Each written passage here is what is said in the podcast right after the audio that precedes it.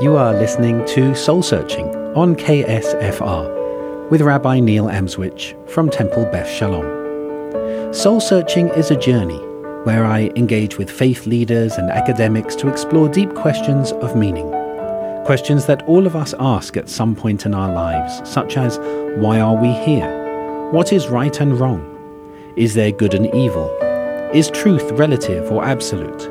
Is there life after death? And to help us in our journey this evening, we are very honoured to welcome back to our show Father Ann Tropiano, who was ordained in Albuquerque in October 2021 with the Association of Roman Catholic Women Priests. Father Ann, welcome back to our show. It's so great to be here. Nice to see you again, Rabbi you Neil. You too, you too. So, look, last time you were here, you shared your story of why and how you became ordained as a Roman Catholic priest and the immediate excommunication that followed. And the first question that's been lingering on my mind ever since we spoke is not about the ordination itself, but about the title. Why did you choose the title Father Ann when father is such a clearly masculine gendered term? I would say this is probably the question I get asked most often. Well, I'm pleased to be predictable then.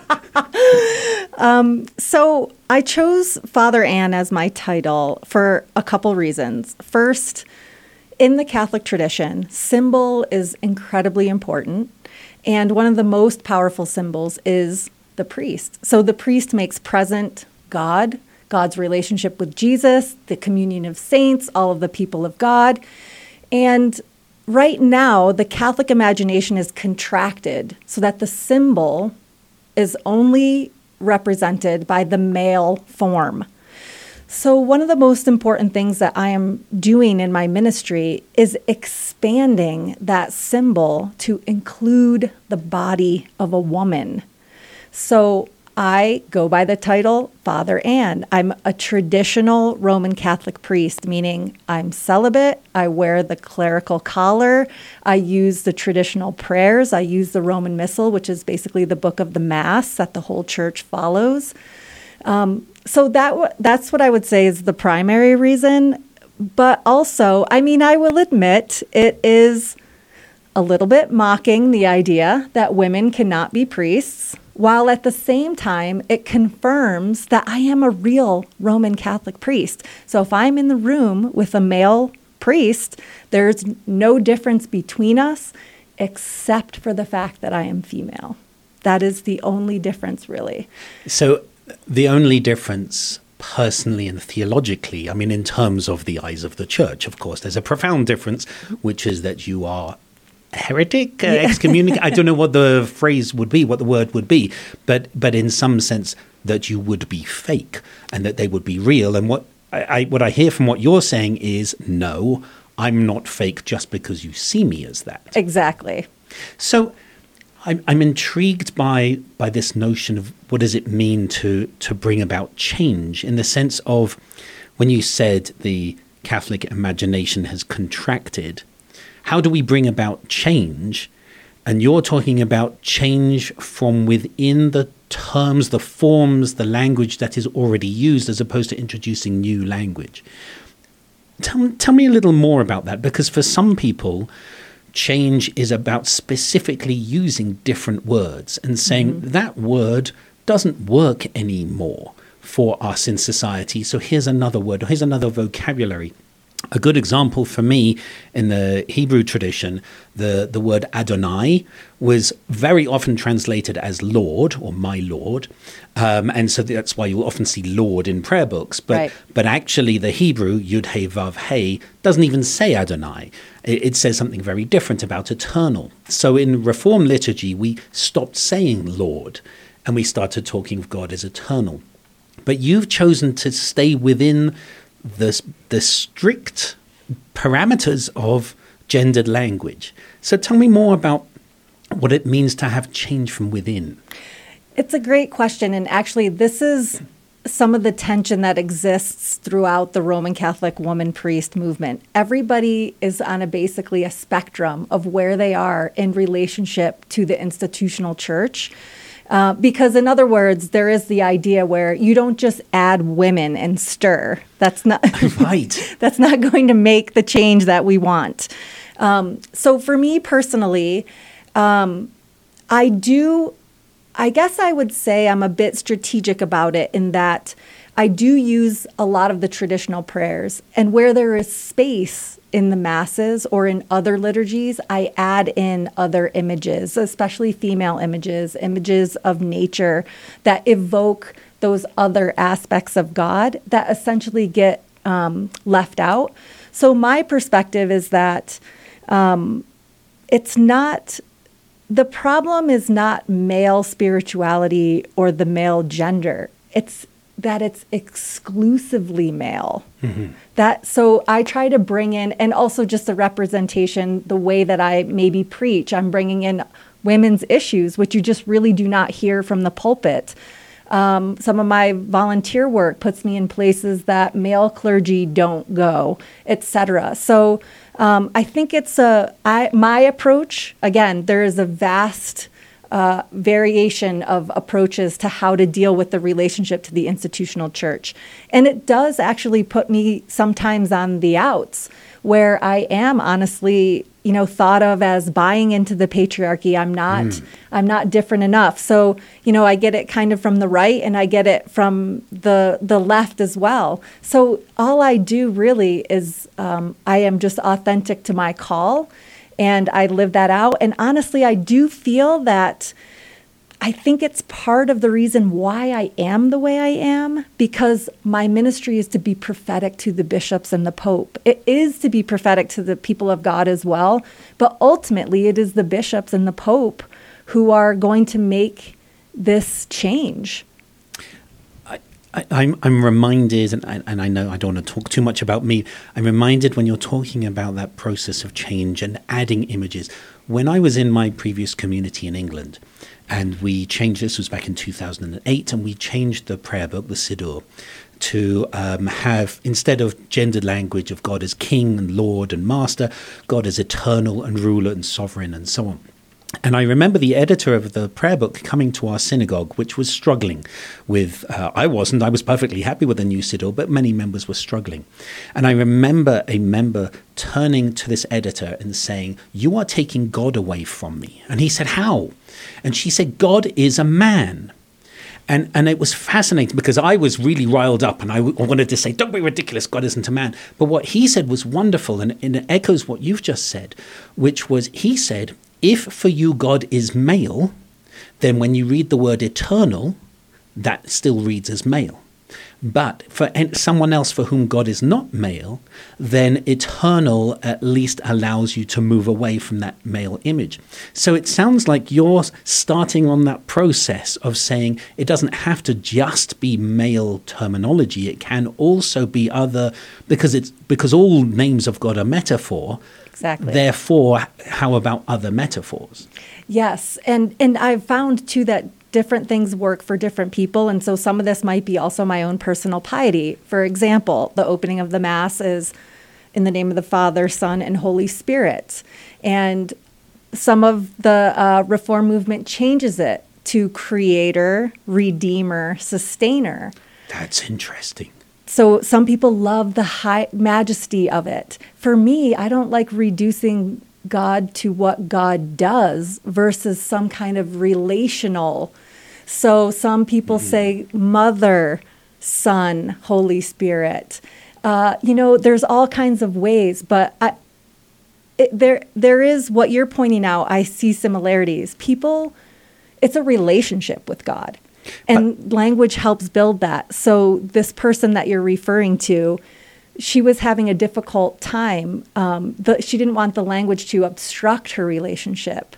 So, it sounds like you made this opening so that more people could build the relationship because God the Father can be very much an obstacle to people who have had difficult relationships with fathers um, you know, uh, or just women just want to be connected to divine feminine. See, it's it's interesting though when you said creator, sustainer, redeemer. Was that right? Yeah. I, I think that's that's really interesting. But you said you don't want to reduce God to who God is, but Who, are- what God does. what God does. Sorry. Yes. But but but aren't all of those terms relational in the sense the God who creates me, the God who sustains me? So so it, Could be, yes. even even father son is is also who they are and what they do in some sense. It's it's an in, really interesting dynamic of language here, isn't it? It, it is.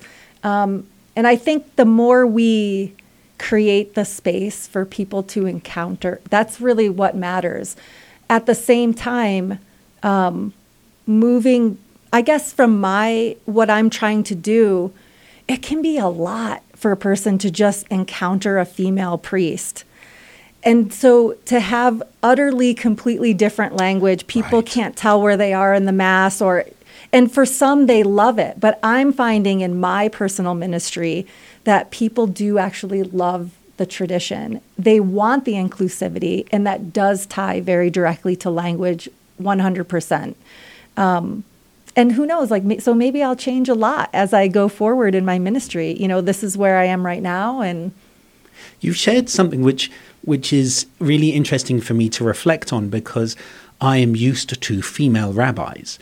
And so so in some sense when I'm talking to you I, I see you as of course uh, of course you would be here and of course you'd be you doing what you do but you're talking about a community which is not used to this. So therefore just you yourself are the act of change. So if you change all the liturgy as well that could be too much maybe and people have challenged me on that where they have felt that um, they think that the catholic church i mean at least in the united states is ready for all different language. And i, I don't know i don't know if that's necessarily true but for me one of the things i'll do immediately is after the opening rite of father son holy spirit in the welcome i'll right away uh, invoke god the mother.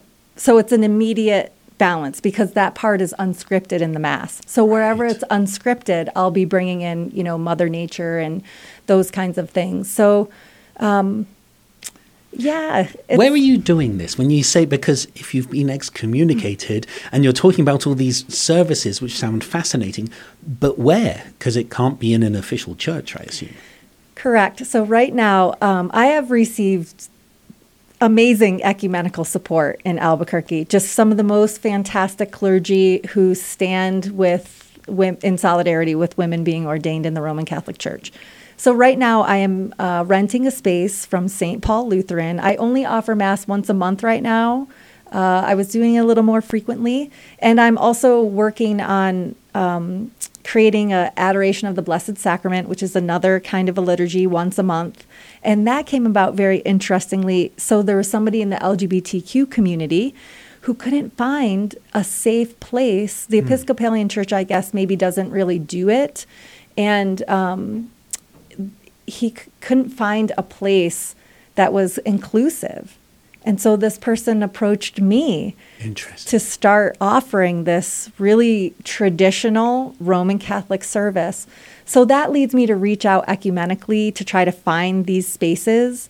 Um, so a lot of it's growing and in process. You know, like you mentioned at the top of the show, Right. I've only been ordained, I think, for six months now, maybe seven. Uh, so planting the seeds and um, really responding to people are starting to learn about me. So they're coming with their needs and me doing my best to respond to those needs and to find the spaces. And there's a lot of support in the ecumenical community. And there's a BBC documentary coming up about you. So a lot of people are going to be learning about you, right? They are. Um, thank you to Women's Ordination Conference, which is the seat of this, uh, the women's ordination movement in the United States. They connected me with the BBC. It's a 30 minute documentary. I think it features three women's stories. It's a global piece. So, me in the United States, someone else in Colombia, and I think someone else in South Africa. Um, it's going to go out to 300 million people worldwide. So I'm trying to prepare interiorly. I'm not, you know, nothing could happen or everything could happen. Uh, my suspicion is the latter, I think. We're going to need to take a break, but after we come back, I, I want to.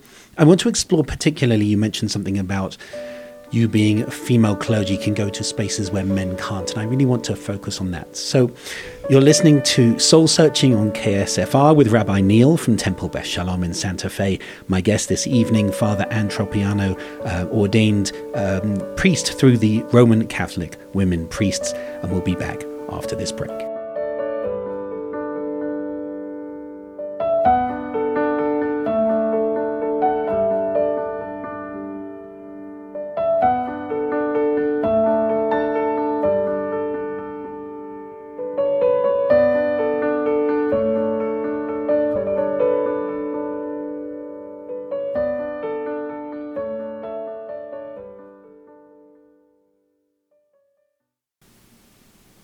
You're listening to Soul Searching on KSFR with Rabbi Neil Amswych from Temple Beth Shalom in Santa Fe. My guest this evening, Father Ann Tropiano, who was ordained in Albuquerque in October 2021 with the Association of Roman Catholic Women Priests. We've been talking about change and language, and, but you mentioned something earlier which was, I, I think, really important about you being female clergy have access to spaces that male clergy don't. And I think that's really important. And I wonder if you can talk a little more about that, about some of the examples maybe of, of some of the work that you've been doing that are specifically because you're a female priest.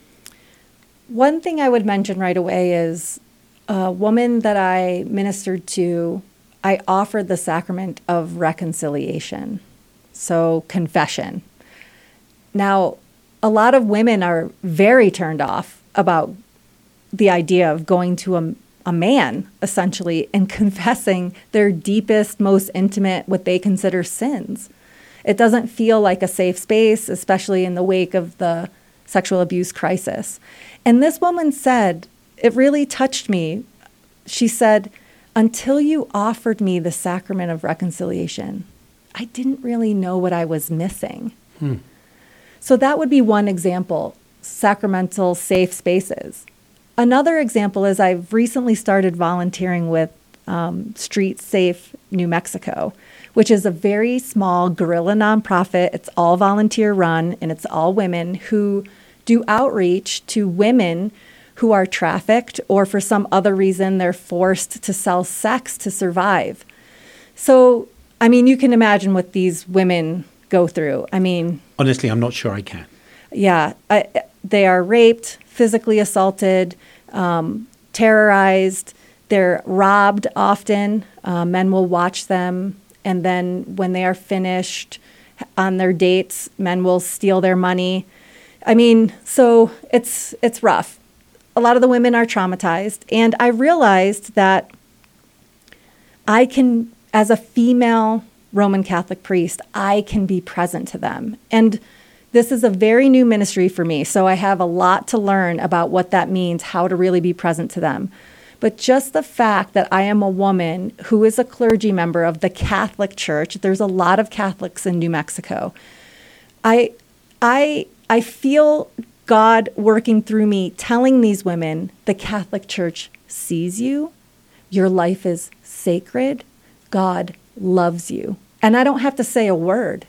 I don't proselytize or even say God bless you. If they want to come up to me for counsel, they can. Otherwise, I'm handing them condoms and tampons or underwear or whatever thing that it is that they need. The other thing is, as a female Roman Catholic priest, I tell the Catholic Church this is where we need to be. Mm-hmm. These women and girls are a priority, and you are not able to come as clergy to the space without women being present. So I will say the Catholic Church is present in different ways where there are lay people who are doing this work and reaching out. Um, but the symbolic power is not present.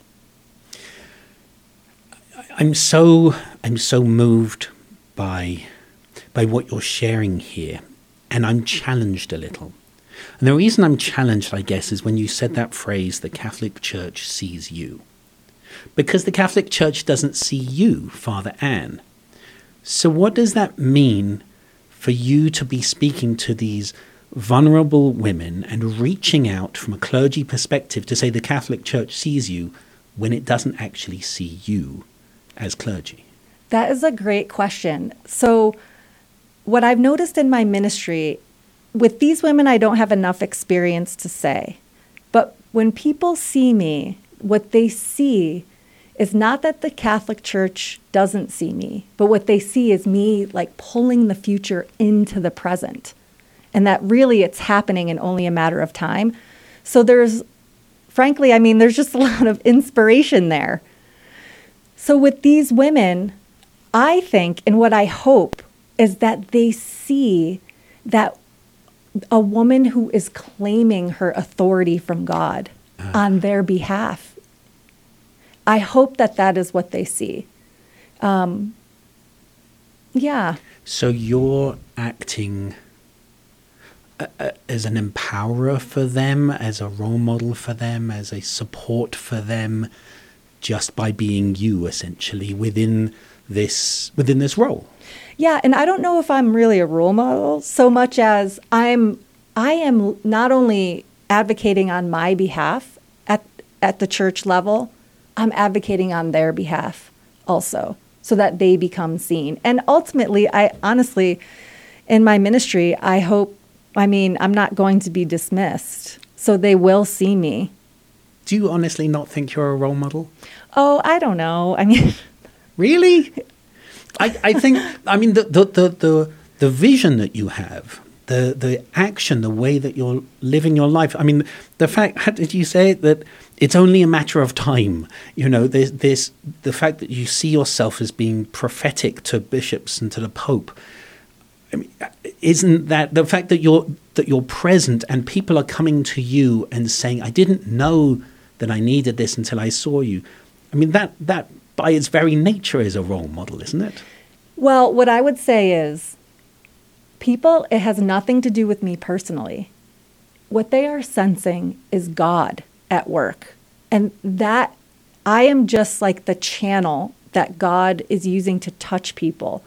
So I feel that it's my personal responsibility to basically be obedient and to maintain my prayer life. That those are the main things, but it really doesn't have to do with me personally. You're infinitely more humble than I am. I, I, I mean, we've we've only got about five minutes left. What does it mean when you said to be obedient and maintain your prayer life? again, I'm projecting onto you. Does your prayer life express frustration? Does it express, you know, um, a desire to change? Does it express hope? And what does it mean to be obedient? I'm, I'm, I'm fascinated by this. Well, I pr- in my prayer life, I express all of the above. Okay. so I, I, I mean, I have an intimate relationship with God. So we spend a lot of time together. I spend a lot of time communicating where I'm at, and God spends a lot of time communicating back. And um, through that process, I mean, this has a lot to do with my Ignatian spirituality, which is, you know, properly ordering my desires to fit what God is asking of me. So, so. Uh, my deepest desire is to be in communion with God. That's the deepest desire. So that always will come first. So if God is asking me to do something, like, for example, get ordained in the Roman Catholic Church, even though it goes against church teaching. Even though that will bring me punishment, I will be obedient to do that because I trust that that is what that is what ultimately is going to lead me into deeper communion with God. Um, so, yes, I get frustrated, of course, with all sorts of things, but ultimately it's about being able to share in that friendship, companionship, and then, um, you know, relenting because I just trust that God is going to lead me. God will only lead us to what is good.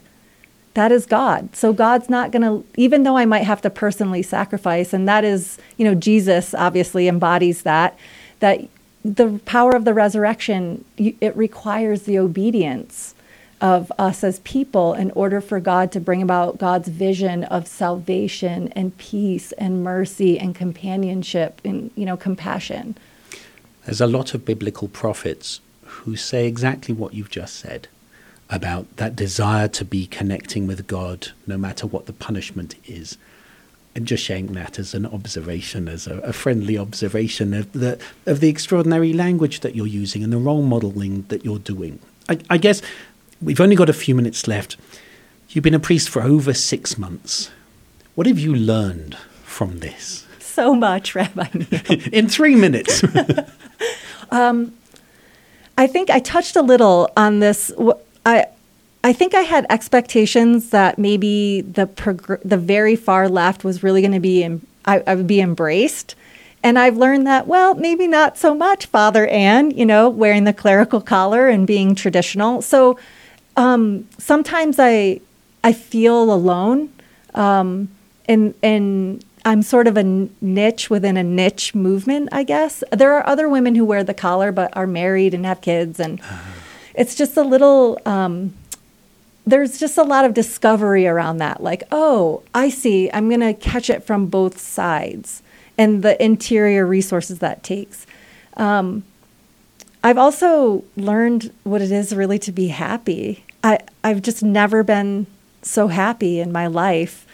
I've been in a lot of turmoil for the last couple decades, um, trying to figure out what was going on with my call and really grappling with the limitations of the teachings of the church and and I mean I'm just doing what I meant what I was put on this earth to do and I'm using all of my skills and I don't have to hide myself and I'm growing and growing and that I'm just so thrilled to be alive. I mean every morning I wake up just so thrilled to be alive. And I've also learned, I think I mentioned too, that people in the Roman Catholic tradition, they want the Roman Catholic tradition.